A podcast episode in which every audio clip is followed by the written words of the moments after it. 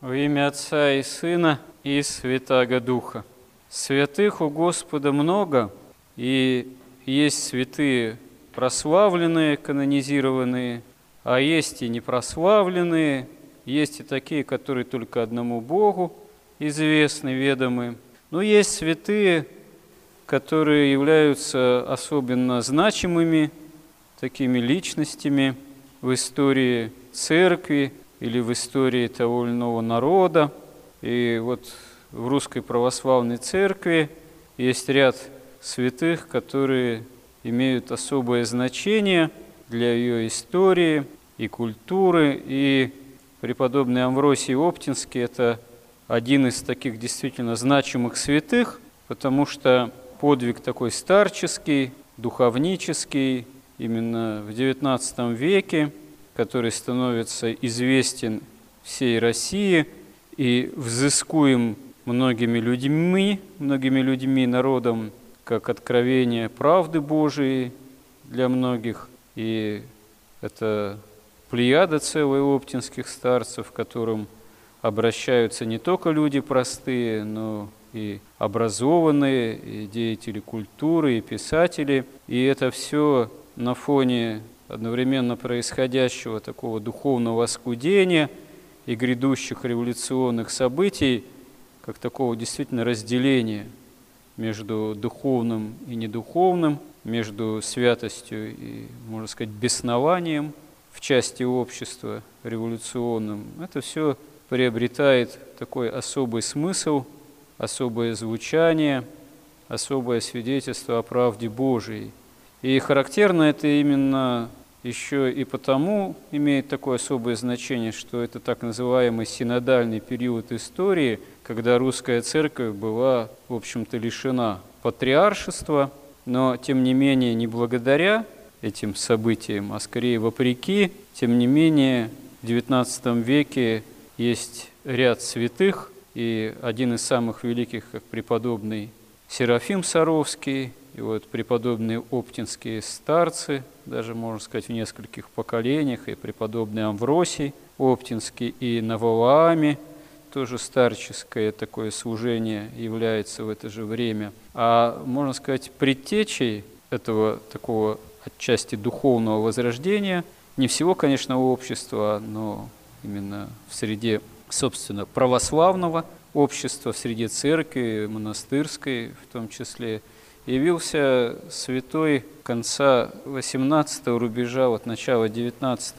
века, это преподобный Паисий Величковский, потому что именно его ученики, они как раз когда пошли в Россию, то послужили вот возрождению настоящего такого внутреннего делания молитвенного и преемства духовного в той же Оптиной пустыне монастыре и на Валааме. А Преподобный Паисий Величковский, это святой, удивителен тем, что он фактически стал настоящим духовным таким святым, преподобным, вне прямого такого духовнического старческого кормления. Он его всю жизнь искал и одно время подвязался на Афоне и был основателем нашего Илинского скита на Афоне и читал рукописи святых отцов на греческом древних и переводил их. И вот из такого труда, подвига научился сам Господь его сподобил внутреннему деланию. И вот действительно в истории церквей, в истории русской церкви бывают такие периоды какого-то или, можно сказать, оскудения, или наоборот расцвета. И всегда это связано с конкретными святыми. Вот такой самый первый расцвет – внутреннего такого настоящего монашеского делания. Он был связан с Киево-Печерскими святыми, с преподобным Антонием и преподобным Феодосием Киево-Печерскими. Причем преподобный Антоний, он на Афоне тоже подвязался, и оттуда принес вот это умение, практику внутреннего делания. Потом происходит какой-то период, когда вот таких заметных святых прославленных, которые как-то связаны с внутренним деланием очевидным, как-то в связи с татаро-монгольским там нашествием, не видим мы ярко выраженного такого вот делания. Но потом наступает уже к концу такого, в общем-то, владычества монгольского время преподобного Сергия, а это же время преподобного Андрея Рублева. Это очевидно совершенно образом некий пик того времени духовного развития. А преподобный Сергий, он дает э, то, что называется северной фиваидой учеников, которые тоже пошли по всей России, на север, вплоть до Соловков, и которые дают множество тоже святых преподобных, это некий расцвет внутреннего делания. Но, допустим, с эпохи Иоанна Грозного, потом фактически смуты, раскола, мы не находим может быть, таких ярких святых преподобных, но вот, тем не менее, позже они опять появляются. То есть, на самом деле, очевидно, что церковь, как богочеловеческий такой организм, на самом деле, действительно, источник святости и содержащий в себе прежде всего святость самого Господа, это источник не оскудевающий. Было бы желание у самого человека жить по христианским заповедям.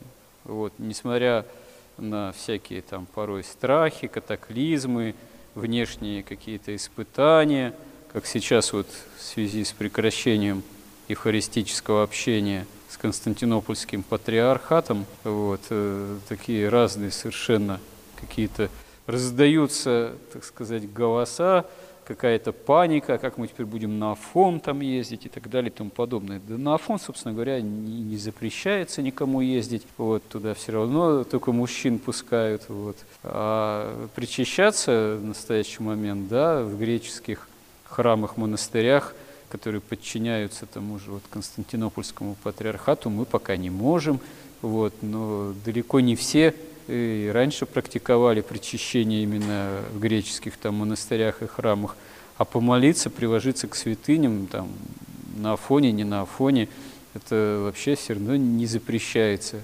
Как самое главное, не запрещается никогда, а наоборот, все мы призываемся к исполнению евангельских заповедей. Только надо действительно понять, согласно собственной совести, а что в тот или иной момент нашей конкретной жизни, в тот или иной день ее действительно является исполнением этих заповедей Евангелия или наоборот отказа от этого исполнения. А это, собственно говоря, и дело каждодневное нашей жизни, вот этот выбор совести поступить по-христиански или как-то это обойти, потому что эгоизм, когда побеждает, исполнять евангельские заповеди не хочется. Но Евангелие и все святые, и пример святых – и наших русских святых нас прежде всего к этому призывает. Помоги нам в этом, Господи. Аминь.